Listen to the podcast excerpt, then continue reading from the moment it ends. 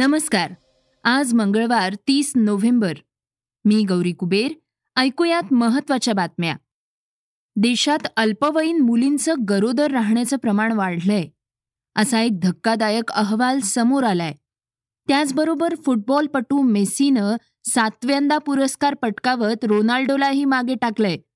या बातमीसह देशात अद्याप ओमिक्रॉनचा एकही रुग्ण नसल्याचं स्पष्टीकरण केंद्र सरकारनं दिलंय.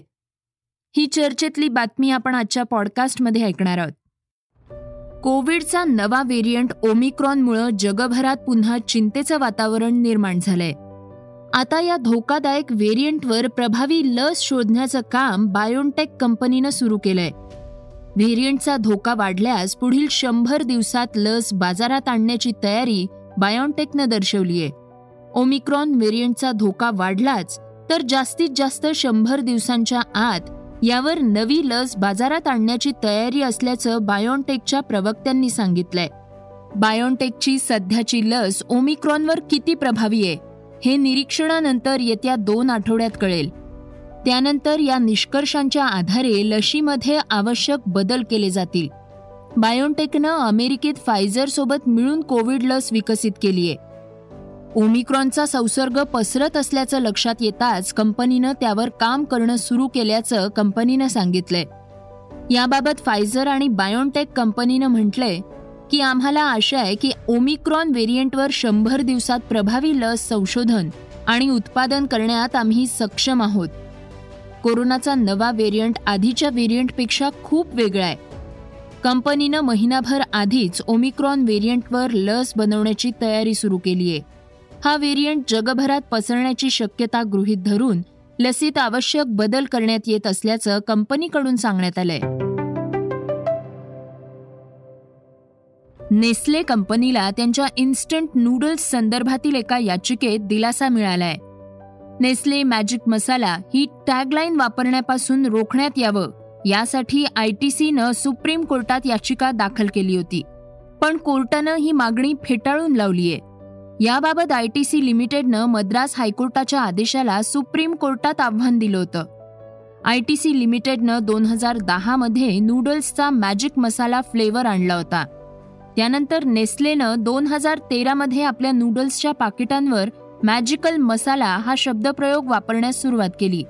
मॅजिक मसाला हा आमच्या ट्रेडमार्कशी संबंधित असल्याचा दावा आय टी सीनं कोर्टात केला होता.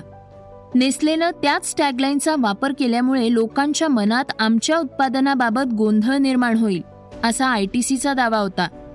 ग्राहकांच्या मनात संभ्रम निर्माण करण्याच्या हेतूनं नेस्लेनं सारखीच टॅगलाईन वापरल्याचा आरोप आय टी सीनं केला होता. तसंच ही टॅगलाईन वापरण्यापासून नेस्लेला रोखण्यात यावं यासाठी मद्रास हायकोर्टाच्या एकल न्यायाधीशांसमोर याचिका दाखल करण्यात आली होती. मात्र न्यायालयानं दोन वेगळे ब्रँड ग्राहकांच्या मनात संभ्रम निर्माण करू शकतात हा युक्तिवाद फेटाळून लावला. मॅजिक मसाला अशी टॅगलाईन कोणालाही वापरता येईल? त्यावर कोणाचेही विशेषाधिकार नाहीत असं एकल न्यायाधीशाच्या खंडपीठानं स्पष्ट केलंय. त्यानंतर आय टी सीनं सुप्रीम कोर्टात धाव घेतली. मात्र त्यांनी देखील एकल न्यायाधीशांनी दिलेला आदेश कायम ठेवलाय. आव्हान दिलेले हे शब्द आय टी सीचे ट्रेडमार्क नाहीत. तुमचा ट्रेडमार्क पूर्णपणे वेगळा होता असंही खंडपीठानं म्हटलं होतं. हायकोर्टाचा हा आदेश योग्य असल्याचं सांगत त्यात हस्तक्षेप करण्यास सुप्रीम कोर्टानं नकार दिलाय. आता देशातील अल्पवयीन मुलींबाबतची चिंता वाढवणारी बातमी पाहूयात. बलात्कार अल्पवयीन विवाह आणि कमी वयात तयार झालेल्या नातेसंबंधांमुळं भारतातील अल्पवयीन मुलींमध्ये गर्भधारणा होण्याचं प्रमाण वाढतंय. नुकत्याच झालेल्या राष्ट्रीय कुटुंब आरोग्य सर्वेक्षणातून हे स्पष्ट झालंय.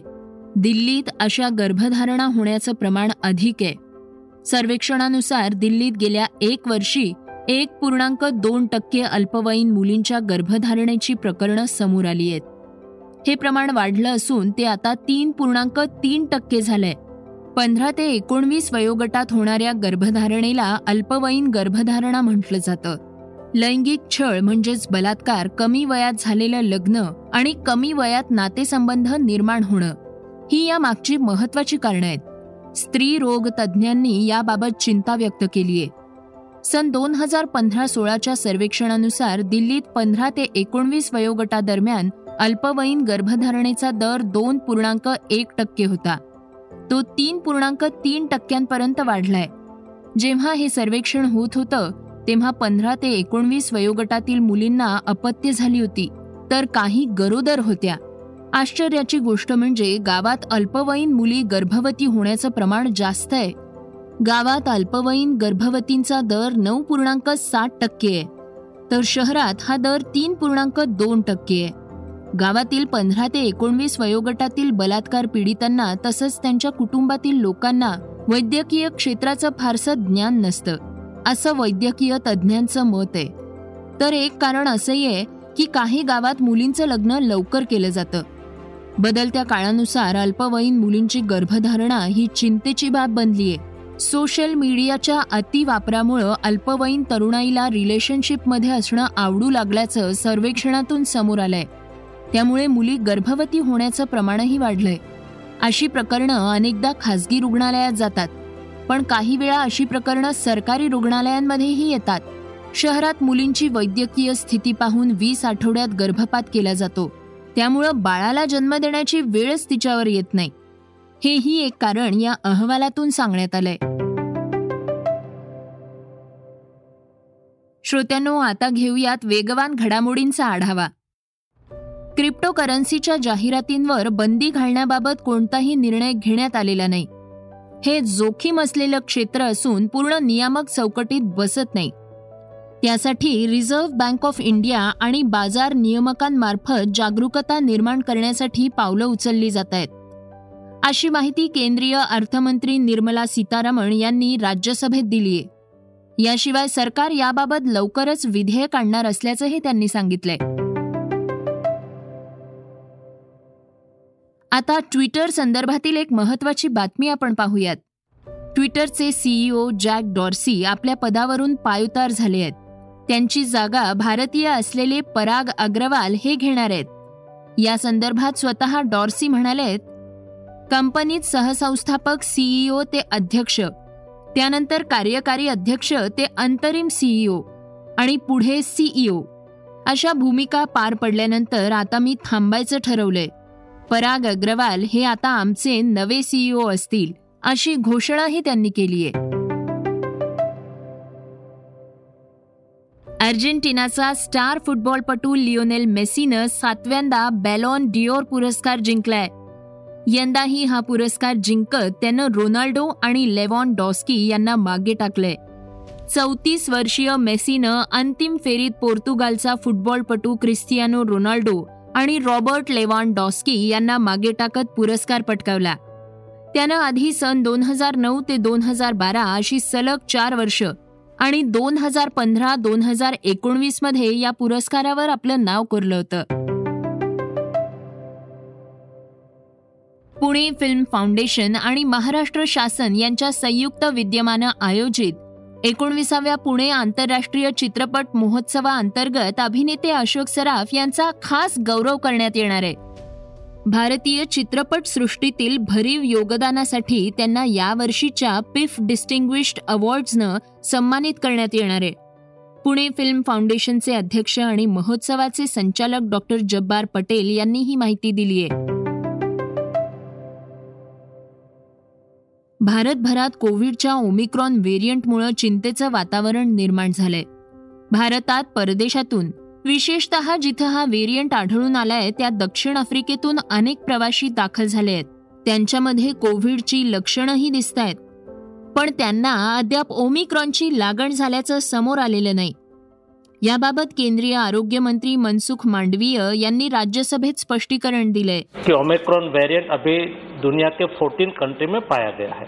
और यहाँ उसका अभ्यास हो रहा है। इंडिया में अभी उसका कोई केस रिपोर्ट नहीं हुआ है।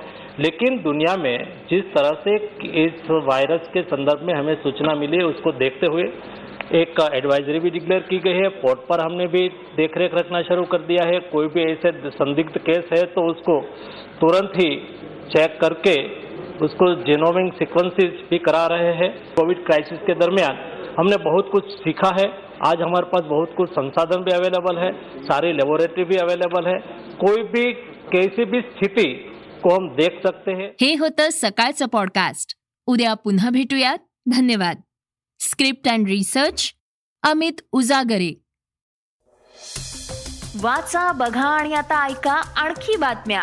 ई सकाळ डॉट कॉम वर. तुम्ही हा पॉडकास्ट ई सकाळच्या वेबसाईट आणि ऍप वर सुद्धा ऐकू शकता. विसरू नका या पॉडकास्टला आपल्या आवडीच्या पॉडकास्ट ऍप वर सबस्क्राईब किंवा फॉलो करायला.